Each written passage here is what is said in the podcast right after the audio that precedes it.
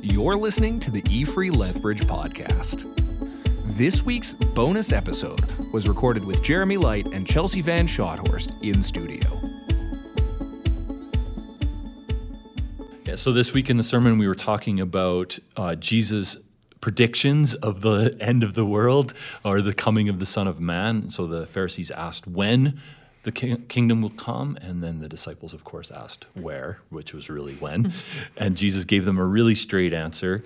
Um, where there are vultures, there will be a carcass. End of conversation, move on to the next topic. So I'm guessing there were some questions uh, that came out of that, and sure enough, we did get some via text and a- even paper questions. We love paper. Yeah, which is awesome. So Uh, welcome to the podcast. So let's dive right in. Chelsea, what was the first question? Yeah, so the first question is, what is the Evangelical Free Church's position on the concept of the rapture?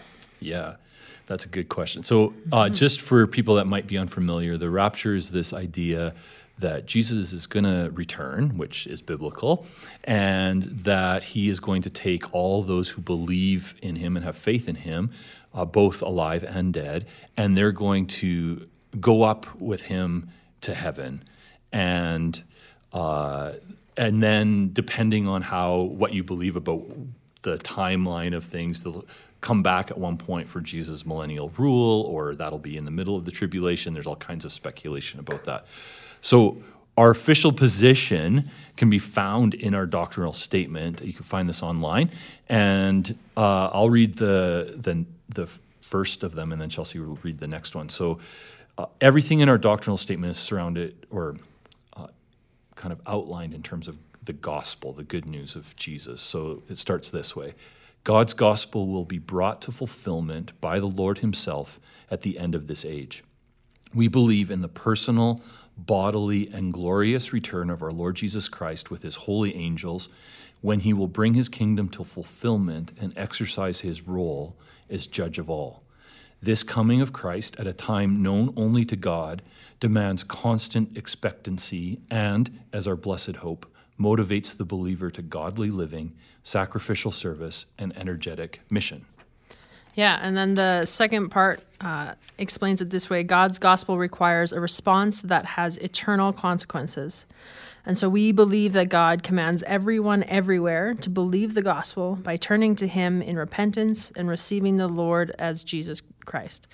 We believe that God will raise the dead bodily and judge the world, assigning the unbeliever to condemnation and eternal conscious punishment, and the believer to eternal blessedness and joy with the Lord in the new heaven and the new earth, to the praise of his glorious grace. Amen. Amen. What's doesn't say anything about the rapture in there. Nothing about the rapture. So part of uh, what one of our guiding principles as the Evangelical Free Church movement in Canada and around the world is that we, in essentials, we want to have unity. We want to be on the same page. In non-essentials, we want to have charity. And we, in all things, we want to glorify Jesus. Mm-hmm. And so uh, the exact timing and how things are going to happen at the end of the world, there's lots of conversation about. And so we want to have, we don't ha- take an official position as a church or as a denomination on mm-hmm. how that's all going to play out. We just know it will play out. And so in our statement, we try to be as broad as we possibly can. This is the essential, and then the details we can have lots of conversation about. So no official position on the rapture. Perfect. All right. Clear. Second question. How do we prepare for the coming of Christ? How do we ensure that we are ready day by day? And there's a, a second part to that question is, how do we prepare our children? So Chelsea, maybe let's start with the first bit there. How do we prepare and make sure we're ready? Yeah, and I think you talked a little bit about about the preparing for Christ and the way um, in this day-to-day readiness, I think, is our, our pursuit in following Jesus is is a day-to-day thing. In our our desire to follow Christ, we would pre- be pursuing this Christ-likeness and following the way that Jesus lived uh, would be changing in our hearts and our minds, and, and it would be this slow transformation in our lives that I think would would be preparing us for, for Christ's coming day by day. And I think um, when it, you know, how do we ensure that we're ready? That this is the desire of our heart, right? Mm. Yeah, and I, I think the the one piece of that is to make sure that we've submitted to Jesus as mm-hmm. Lord and Jesus as Savior, that we've acknowledged those things. And then, yeah, it's this this uh, c- consistent path of faithfulness, recognizing that we will fail at times. So I look to the other parables that Jesus told about kings or or masters mm-hmm. leaving and leaving servants in charge. And it's good for the servant if the master comes back and finds the servants doing what the master asked. Or uh, the master entrusts them with some of the belongings of the house, and it's the servants are rewarded if they've used those belongings, talents, possessions, resources mm-hmm. to pursue the agenda of the king. Mm-hmm. And so I think that's part of being prepared as well, as what's what's Jesus' agenda on earth, and am I aligning my life with that, uh, both in his mission out there, but also internally for yeah. my own life as well. Yeah. So what about our, our children? How do we prepare our children?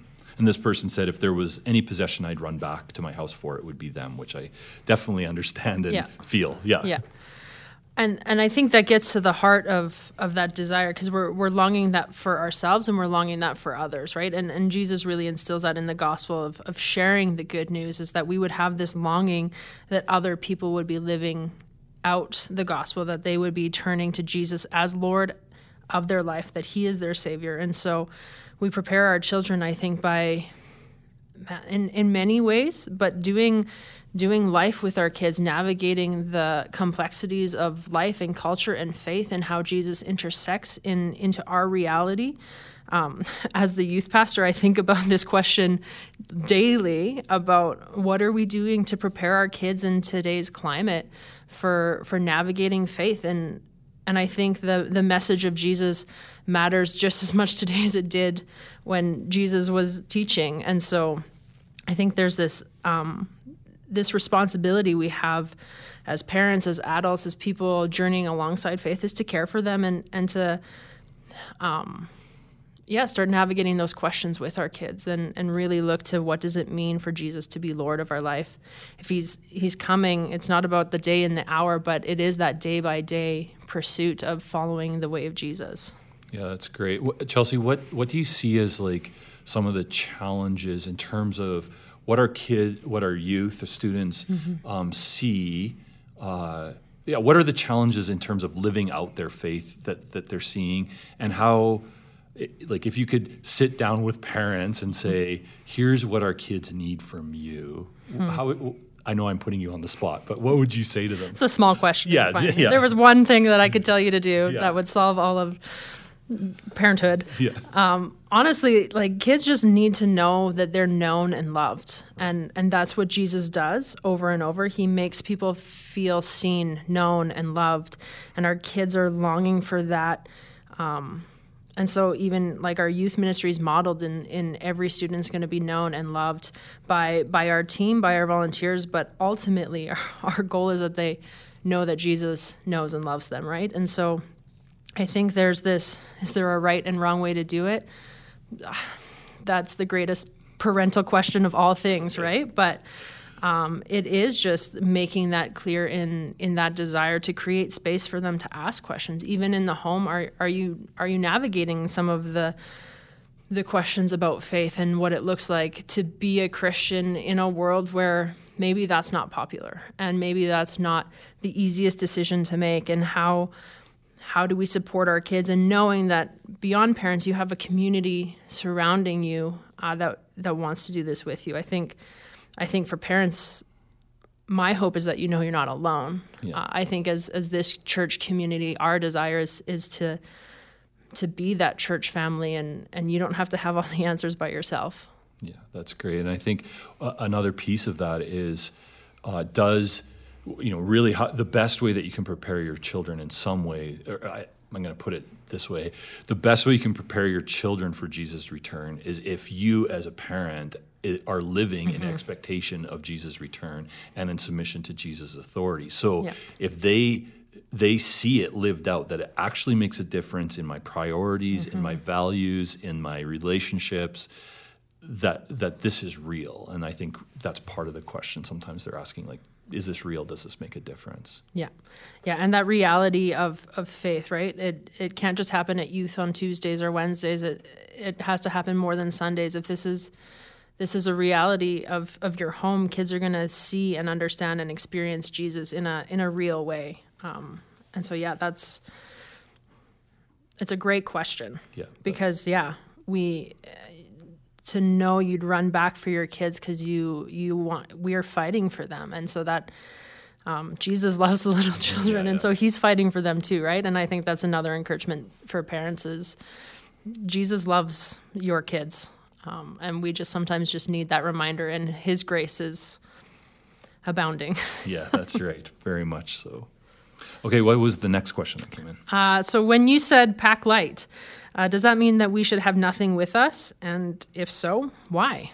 Yeah, so uh, I think yes, in the sense of you can't take it, you can't take it with you, right? Mm-hmm. So...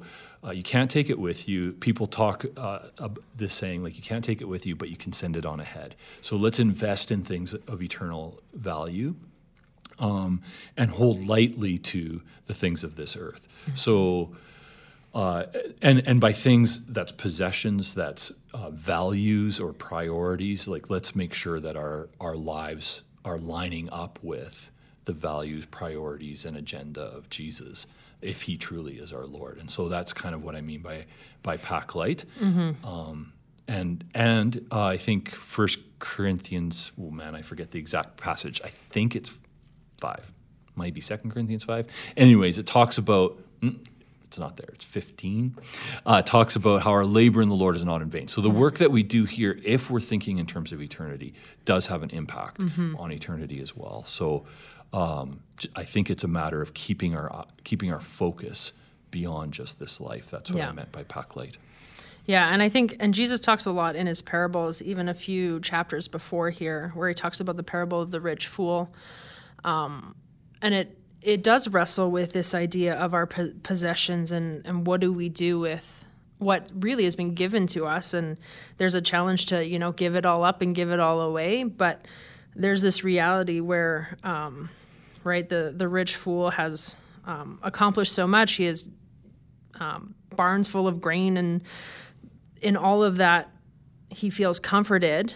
But God says to him, "You fool, you will die this very night, and everything you've worked for can't go with you." Right, and so there's this: you can work hard for these things, but it, you don't take that with you. And there's a piece where, man, the work that we do can actually be taken into the kingdom if our, our priorities are set on Christ as our our foundation, right? And so there's this eternal impact of mm-hmm. our work, but not because we can take our possessions with us, right? And so that's that tension of, no, maybe you don't need to sell everything you have, but pack light means, yeah, you, you can't take the possessions of this world with you, and and Jesus really cares about your heart because... over and over and over again, Jesus talks about where your heart's at and your intentions. And so it's a great question because I think especially in our culture, like I feel challenged by that, of what it means to to pack light. Yeah, totally. Uh, and uh, the other parable that comes to mind is one that we have a really hard time understanding is that um, kind of cheater manager guy that like yeah. is about to lose his job, and so he just cancels or writes down a whole bunch of people's debt so that they'll have favor on him when he mm-hmm. loses his job, and hopefully he can get a job with them or a place to live. And the, the master in the end is like, oh, great job. That that showed foresight. And anyways, lots of hard times understanding that. But at the end, Jesus says, uh, I'm paraphrasing here because I'm not looking it up exactly, but but use your earthly possessions to gain eternal mm-hmm. habitation, right? And so that's exactly the same thing. Let's use the things that we have of earth, not just for my own comfort, but for the sake of eternity. Yeah. Um, and I think that's what it means to kind of hold that lightly. Yeah, that's really good. All right, the next question was was about kind of the promise that, you know, Jesus is coming soon. And people have been saying that for a long time. So what does that even mean? And is it really going to be a short time? Are we looking at kind of a, a you know, a comparison of heavenly time or time from heavenly perspective mm-hmm. compared to earthly perspective, those types of things? And and essentially, like, it comes down to, like, did Jesus lie? Right. Did he lie? Is he really coming back in a short period of time? Because it's been a couple thousand years. Yeah, that's right. So I think the first thing I, I would want to say about that is in terms of uh, Jesus saying to the Pharisees, the kingdom's already among you. So mm-hmm. he's he's not saying that the return of, like, my return is imminent. Mm-hmm. He's saying the kingdom's already here because I'm here as the king. And now in our day and age, the kingdom continues to be among us because of Jesus' presence by the Spirit in the lives of his followers. And so that's that's uh, part of the kingdom already being present. Mm-hmm. But there are promises in Scripture that say the return is going to be very soon. Yeah. Uh, yeah, how do we handle that? Yeah, and that's, right, like it's going to come like a thief in the night. And so there, there's this imminence of urgency. Um, but and I think it, it does tie into some of the preparation for Christ's coming. Uh, I think you talked about it in your sermon where, you know, when when the event is happening, you don't want to be packing your bags because it's already like, and you're back in your house being like, oh, I'm not ready for this, because you've known for your whole life that you should be ready for it. And so there there is this imminence of it is a lifelong journey, and this is something that uh, if Jesus is Lord of your life, is a day to day submission to him, um, and whether that's a imminent right now because he's literally coming tomorrow, um, shouldn't change actually how I live my life. And so there is this imminence, I think, because because you want to be prepared and you want to be living the kind of life that that is pursuing Christ-likeness, and that creates this urgency and imminence. But it doesn't mean that Christ is here tomorrow in in our timeline. I mean, I don't I don't have the qualifications to talk about God's timeline and heaven and yeah. and what it means to exist beyond our twenty-four hour clock, because living within the twenty-four hour clock is hard enough. Yeah, you don't have any experience of being outside of time. No, Come no. on. I, I think I think that idea often comes from uh, Second Peter three. Uh, and so th- this is where, like, even shortly after Jesus' ascension to heaven, they're already wrestling with, like, he said he's coming soon. Mm-hmm. It's been a year. like, right. Where is he? And we're now on the other side of, like, two thousand years. But but Peter wrote to his uh, congregation and, and said this, uh, you must not forget this one thing, dear friends. A day is like a thousand years to the Lord, and a thousand years is like a day. I, I think we have to be really careful not to take that literally. I think it's more of right. a saying, just saying, saying like our concept of time is different from an eternal concept of time. So we can't, again, just be careful that it's not a literal thousand years in right. heaven is a literal day on earth. So it's been two days since yeah, Jesus. Yeah, that's right. Just if the math is right. Yeah, that's right. So not not taking that literally, but just as a helping us expand mm-hmm. our, our timeline. And then he says this, the Lord isn't really being slow about his promise, as some people think. No, he's being patient for your sake. He does not want anyone to be destroyed, but wants everyone to repent. But the day of the Lord will come as unexpectedly as a thief. And then he goes down here. He gives some instructions. This goes to the question about how do we live in preparation, verse fourteen. So, dear friends, while you're waiting for these things to happen, make every effort to be found living peaceful lives that are pure and blameless in his sight. So even if we just took that, like, yeah. this is what I'm going to do to be ready for Jesus, that would be enough to keep us busy, right? Peaceful lives that are pure and blameless in his sight. And then this, and remember our Lord's patience gives people time to be saved. This is what our beloved brother Paul also wrote to you with the wisdom that God gave him. Uh, so mm-hmm. it's not that God's slow in keeping his promise. He's patient with his people, just changing that perspective. And he wants to give as much time as possible for people to come to know him, uh, I think is, is really important to understanding kind of the what feels like the delay. Yeah, yeah. That's good. Okay, one more question. Um, when God said, two people are in bed, one will be taken, the other left, does that mean that he's going to take the Christians first, or is he going to take the others first? What are your thoughts on this? Yeah. Uh, this is the debate. So when I was mm-hmm. when I was prepping, I didn't make a statement about it in the sermon on purpose, because uh, there's two different viewpoints. And one is that this is a reference to the righteous person is taken to go into the kingdom, Uh, and the unrighteous, the unsaved person is left behind, or the unrighteous person is taken for judgment and the righteous person is left behind. And there's good arguments for both, and Jesus doesn't clarify what it is. I, so I think we have to uh, it'd be interesting to know, and it's an interesting conversation, but I think we have to stick to make sure that we don't miss the main point of what Jesus is saying as we kind of speculate and have conversations about who's going to judgment, who's going to eternal life, the person left or the person taken.